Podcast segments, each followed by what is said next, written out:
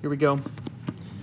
We're in the uh, midst of a, of a series on the Sermon on the Mount, uh, the, the manifesto of Jesus, the constitution for the kingdom of God. We've been preaching through this. We've been describing it as the easy yoke of Jesus. This is what it means to live under the reign and rule of Jesus Christ by faith in his kingdom.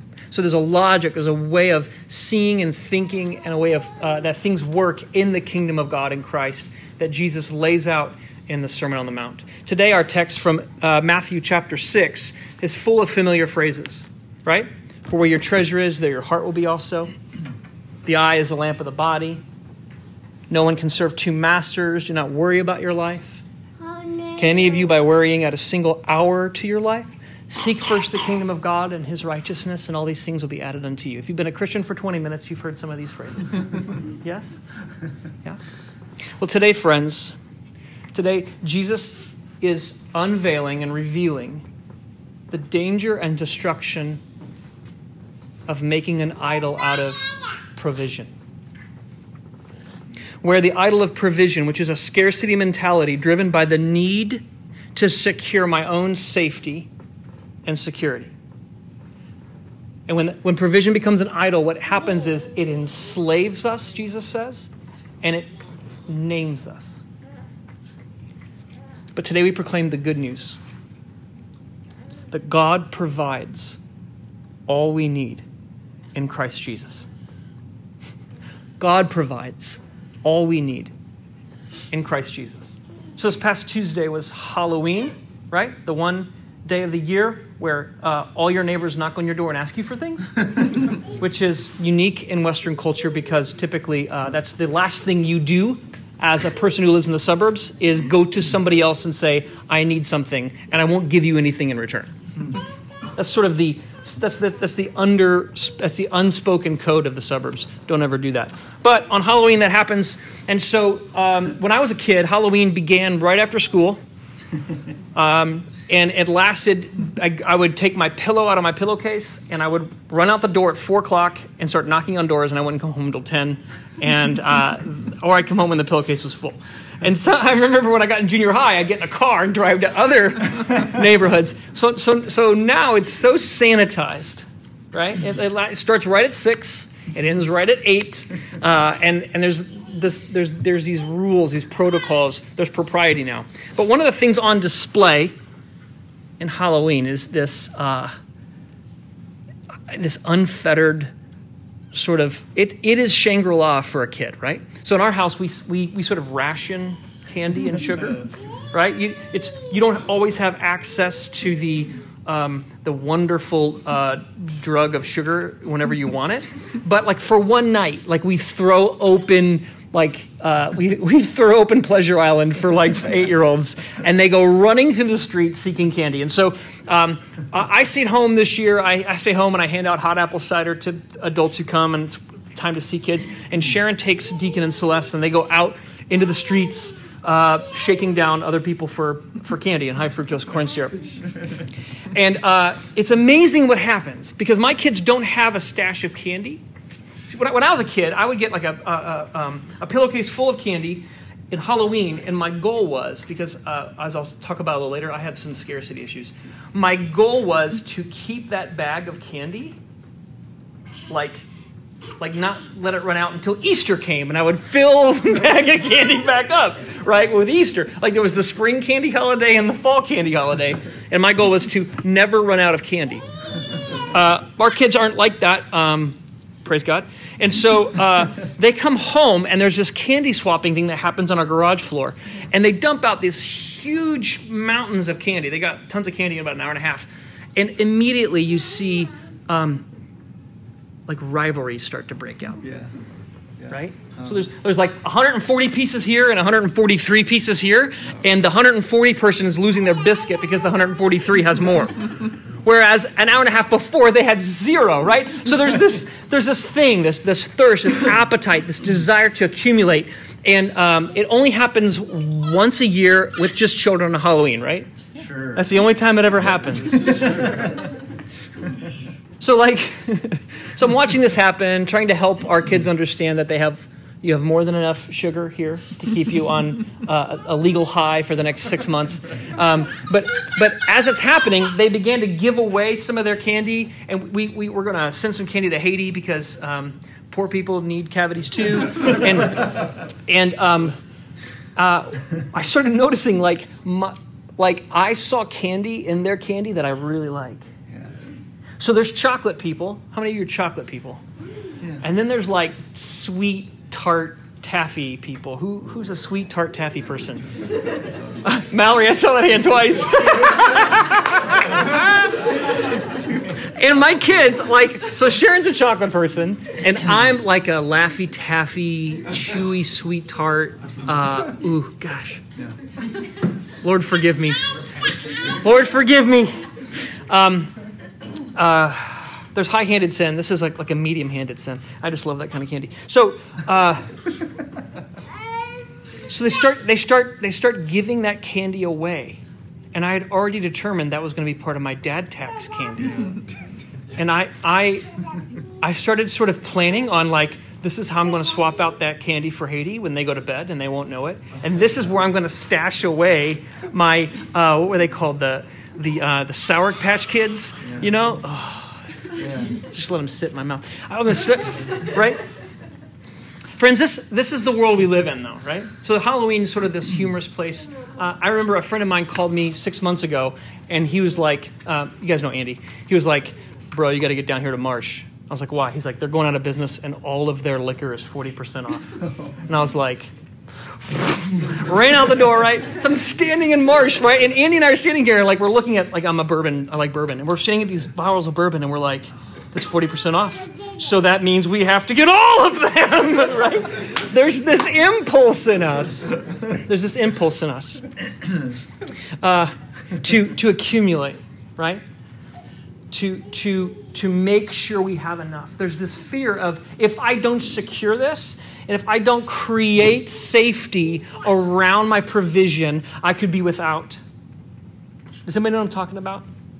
Do you see this in, do you see this at all in your life in your world? Right? Doesn't have to be candy or bourbon. doesn't have to be candy or bourbon. But this shows up all over, friends. This uh, this text today, this section today, Jesus is talking about this need we have for provision. Um, I don't have time to talk about this, but there's three main temptations that we see in the Garden of Eden. We see in the wilderness with Jesus. John talks about them in 1 John chapter 2. it's, and it's the need for three things that we've been created for for belonging, for significance, and for provision. These are good things, things that God wants to give us. Jesus is already talking about significance in the Sermon on the Mount. We preached that in chapter 5. Now he's dealing with this need for provision. This need for provision. And often this, often this sermon is preached on this text with this sense like, do you have new shoes on? How many pairs of shirts do you have in your closet? How big is your savings account? Right? And then I stand up here and I, I calibrate enough guilt to make you give some things away and make sure the, the, the, the plate's filled with your money at the end, but also enough, enough sort of freedom and permission that you'll come back next Sunday. Friends, remember that Jesus' Sermon on the Mount isn't a sledgehammer to browbeat you into obedience. If you hear it that way or it's preached that way, there's not enough Jesus in it. Jesus' commands are an easy yoke. They're meant to liberate and free us from bondage, not create more bondage, more performance, more things to live up to. Yeah. So this isn't a try harder, do more sermon. Although, although there is a call to repentance. The righteousness that exceeds the Pharisees isn't you being poorer and more simple than them. It's, it's, it's that your heart is oriented towards God, not just your behavior. Not just your behavior. So this message won't be a guilt trip. If you want one of those, there's plenty on the uh, on the YouTubes and uh, the podcasts for that. Right? Uh, rather, Jesus is revealing today the damage, the destruction, friends, of the idolatry of provision in our lives how it dehumanizes us and robs us of the love and the freedom and the singleness of heart that we've been created for. Today, friends, today, in the midst of a culture, we have a Halloween kid culture where 140 pieces, it, it will never be enough. Where we accumulate, where appetite for more reigns. And in fact, in fact, you can't watch a single program on television without interlaced in that program messages and beacons of you don't have enough.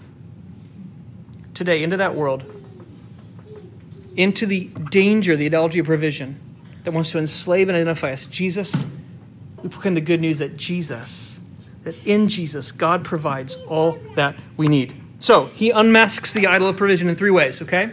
So this is Matthew chapter 6. I'm going to do this rather um, quickly because we want to respond. We want to respond to this good news that Jesus has for us. So, three truths. What, what we behold will fill and form us. what we look at, what we behold, will fill and form us. Our desire will either enslave or liberate us. And what we seek will ultimately become our identity. First, what we behold will form and fill us. This is in Matthew 6 19, right? Don't store up for yourselves treasures right? But store uh, where the thieves break in and the, and the and the and they steal. But store up for yourselves treasures in heaven, where moth uh, where moth can't get it and rust can't uh, decay it. For where your treasure is, there your heart will be also. And also, the, the eye is the lamp of the body. So, what's going on here? Friends, when, when we treasure the thing that decays, like that Snickers bar, uh, even bourbon will go bad. Uh, when we treasure the thing that decays or dies or is stolen or destroyed, our heart will be stolen and destroyed with it.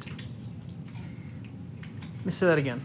When our treasure is in something that is destroyed or decays or dies, our heart, our inner life, the, the, the, the, the seat of our very uh, life will be destroyed with it. And Jesus uses this eye as a lamp of the body illustration to unpack that a little more. See, ancients had this idea that uh, there were two different ways of understanding how our how our eyes worked, um, and one was that light came into the body and filled the body, and one was light came out of the body and shone like a candle. Okay, those are two ways of understanding how the eyes worked. But uh, Jesus is making use of both those understandings, and this is what he's saying. We see with the light that comes from inside of us is what he's training on. And if we treasure provision, if we make an idol of provision, then our possessions makes our eyes unhealthy because we're filled with the darkness of that idolatry. We can't see straight, we might say today. So we're filled by what we behold.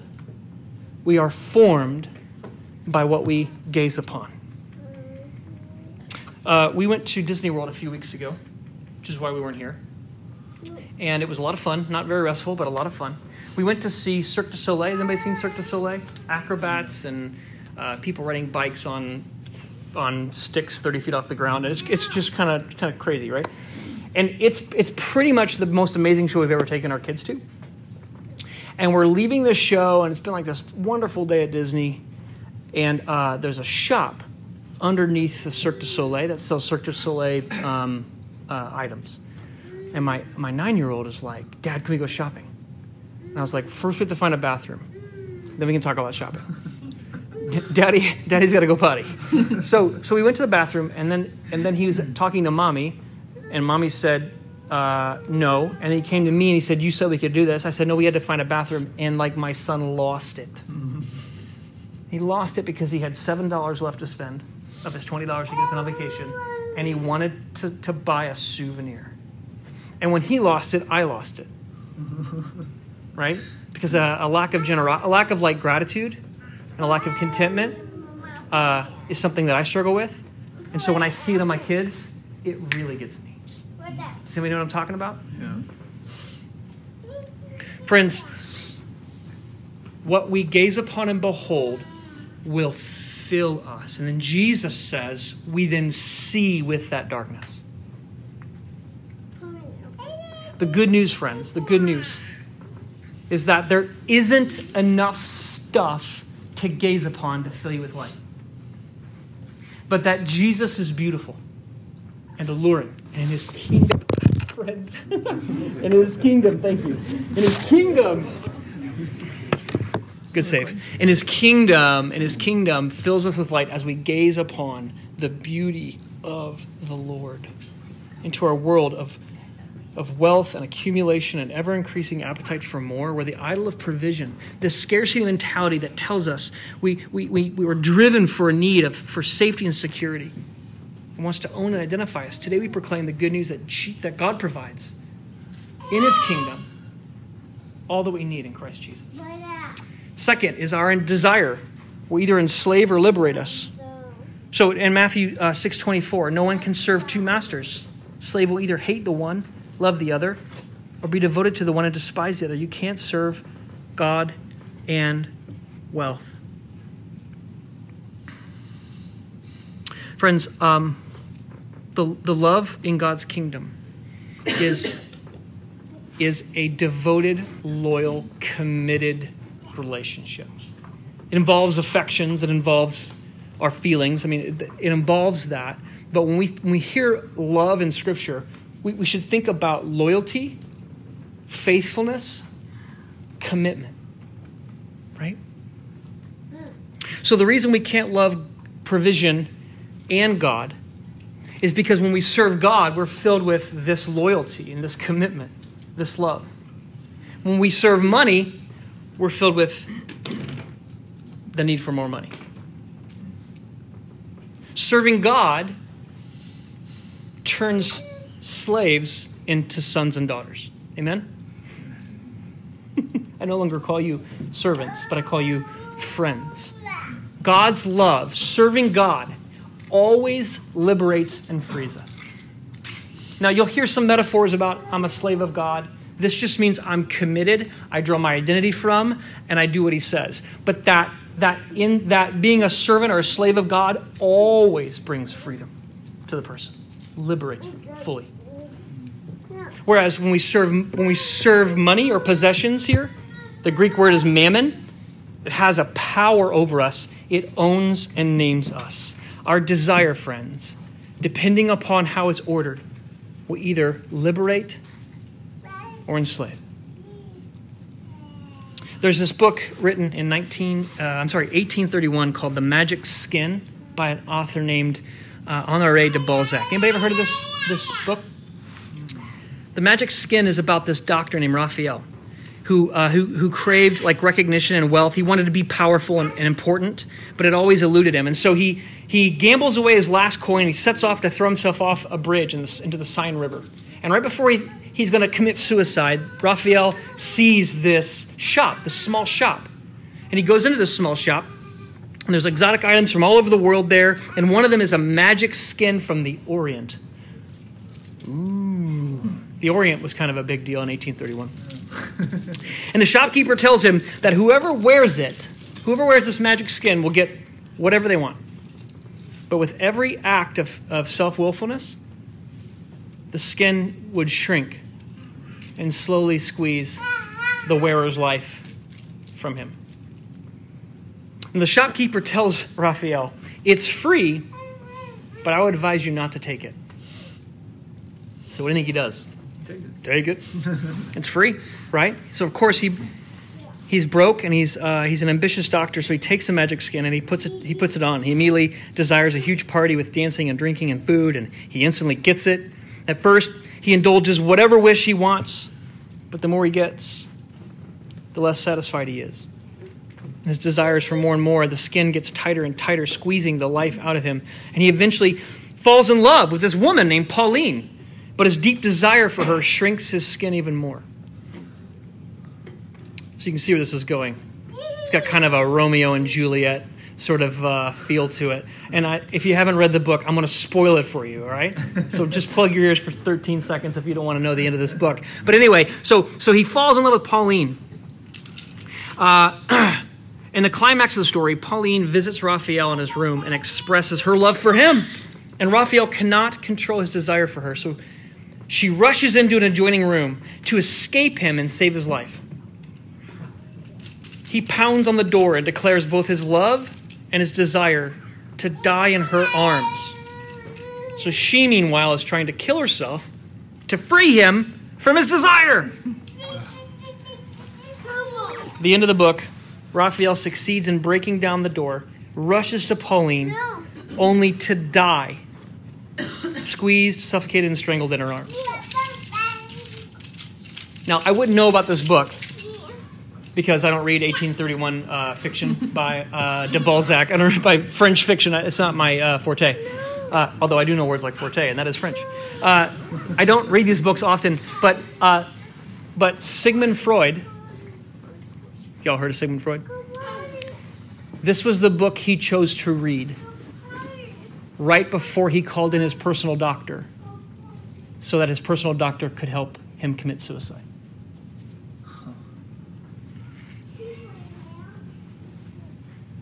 Friends, this is the pervasive experience of people who, who aren't serving God. We become enslaved to what we desire, and that eventually kills us. Now, Freud was brilliant. He contributed a lot to like human knowledge, but he had this lucid moment at his death that he was Raphael.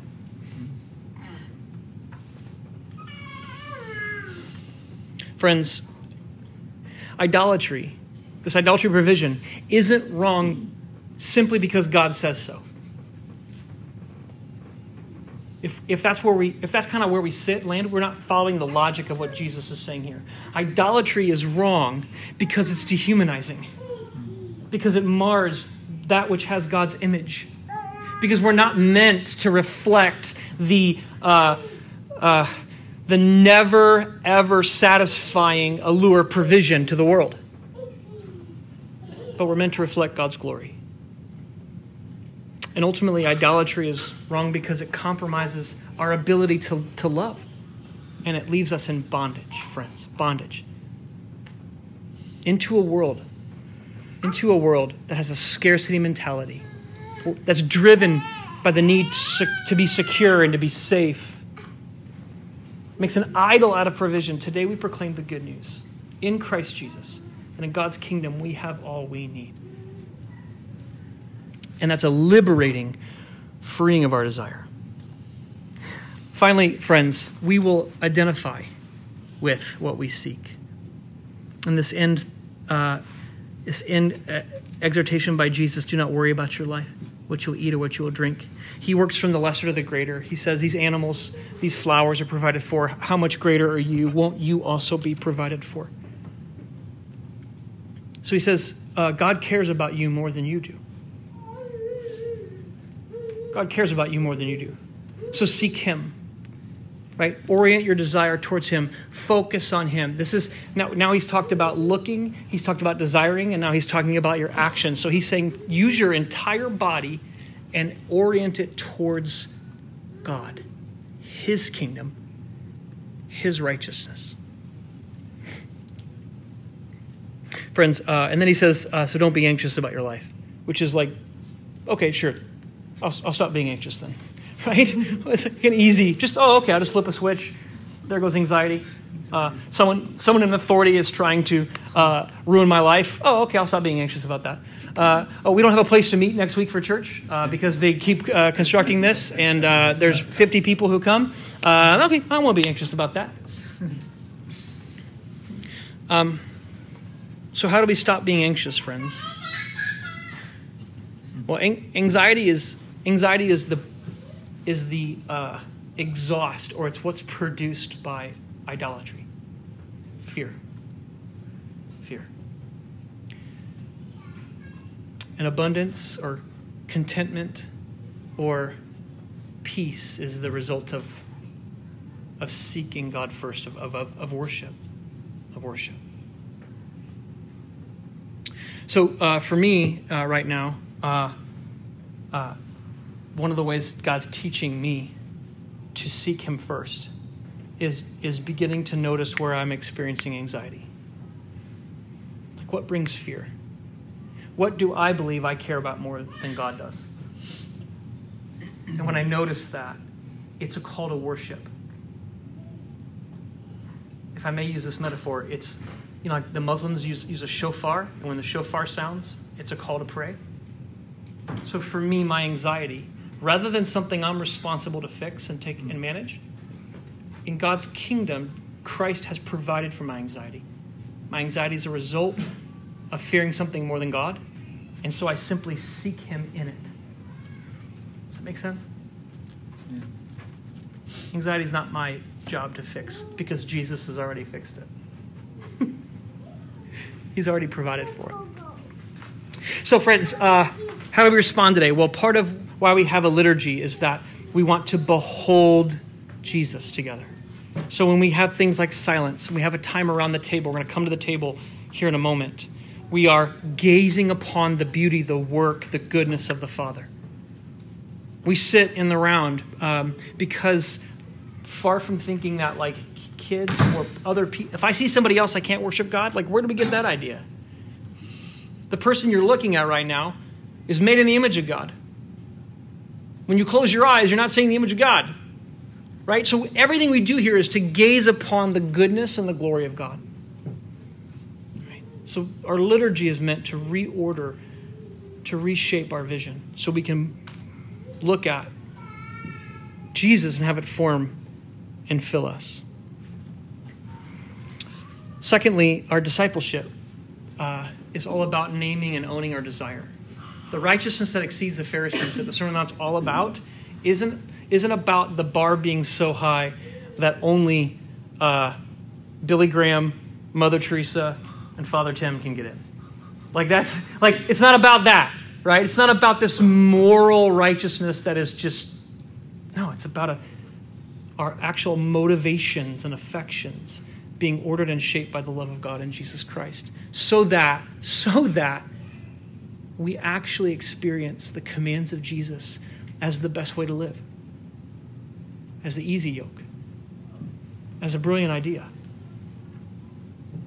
And we look at uh, a, a, a shelf full of bourbon or a floor full of candy, and we think, I'm, I'm, I have all that I need. I could have all this candy or none of it. Right? That's not a white knuckle righteousness. That's a liberating, freeing, desire shaped righteousness, friends.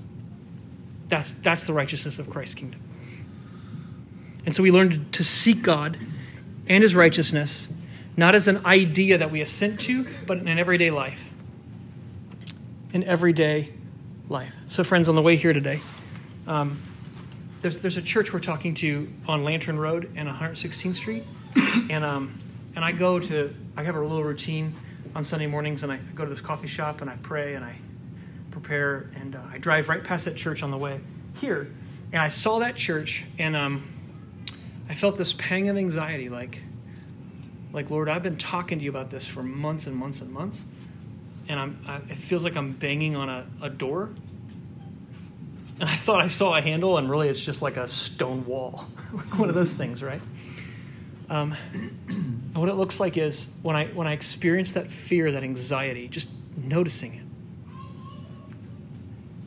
Noticing that I what I want to do is I want to tell myself if I don't get that building, then uh, all hope is lost. There's no goodness here. God cares about the trees and the birds more than me. Right? But in that moment, just confessing, God, there's anxiety about this. I, I fear about this. And I, I, want to, I want to receive your kingdom. I want to learn how to trust you. I want to learn how to be, feel safe and secure, be safe and secure with whatever I have right here. It's one of the big ways God is, is dealing with me uh, on this. Where is it for you, friends? Where do you notice this fear and anxiety about provision, about having enough? Being, maybe you feel unsafe somewhere or unsecured somewhere. Maybe you're living in a, in a, in a story of if, if this happens, then I'll be content. Or when I get this, then, then I'll be able to worship. Or then I'll have the good life. The when then, if then kind of scenario. Friends, where are you in touch with this? Well, we want to we want to respond to the good news that, that God has provided for our idolatry in Christ Jesus. That He wants to order our desire and shape our desire as we trust Jesus with them and profess his love and his kingdom as being more desirable. So let's do that now. There's a little prayer in your booklet. We'll spend some time responding to this good news.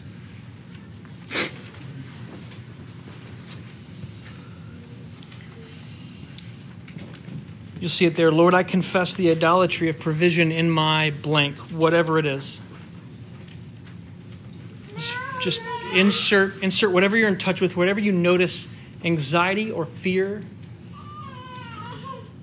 Right? Wherever you notice that. And then and then so we're, we're confessing and then and then it's a petition. Order my desires in love for your kingdom. Order my desires in love for your kingdom. And then you'll say, Lord, in your mercy, and we'll all respond by saying, Hear our prayer. Okay? Let's let's spend some time in prayer before the Lord.